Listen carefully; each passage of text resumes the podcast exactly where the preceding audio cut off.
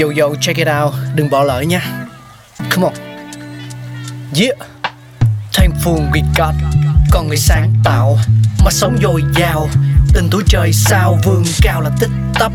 Phát minh đầy ắp xây đắp tương lai. Có một không hai nhưng liệu có ai còn nhớ dùng?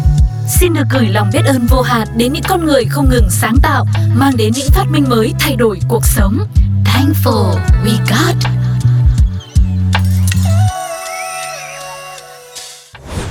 Nếu như bạn thường xuyên sử dụng bông ngoái tai, thì chắc chắn chương trình hôm nay sẽ mang đến cho bạn một thông tin thú vị về nguồn gốc sự ra đời của món đồ rất đổi quen thuộc này. Cùng tìm hiểu nhé!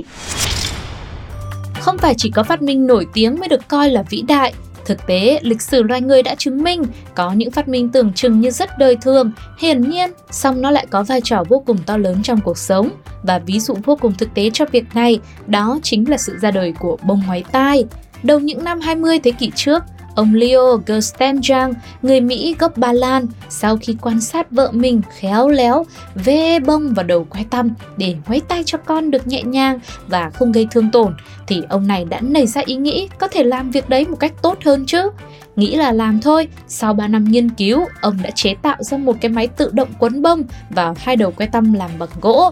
Năm 1925, Leo chính thức tung ra thị trường loại que ngoái tai mang tên là Baby Gaze. Ít lâu sau đó, ông đổi tên nó thành Q-tips. Q viết tắt cho từ chất lượng, quality và tip thì là cho đầu nhọn, quấn bông.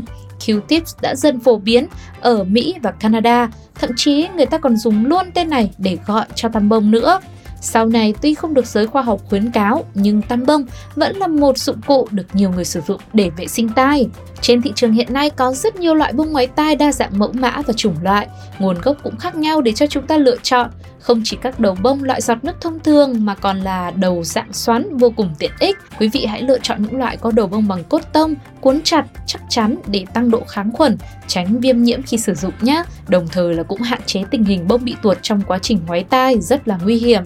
Một phần thân không quá cứng hay quá yếu cũng sẽ đảm bảo hiệu quả vệ sinh của bông ngoái tai và đặc biệt bông ngoái tai giấy sẽ là một gợi ý hoàn hảo cho mọi người, vừa đảm bảo được yếu tố an toàn, vừa đảm bảo được vệ sinh môi trường sau khi sử dụng. Và đó là một vài lưu ý nho nhỏ nếu mà chúng ta muốn sử dụng bông máy tai để vệ sinh tai nhá. Tất nhiên là sẽ còn rất nhiều điều, rất nhiều những ý kiến xoay quanh vật dụng nhỏ bé này, nhưng mà thực sự không thể nào phủ nhận được rằng nó cũng là một phát minh rất là vĩ đại của thế giới này.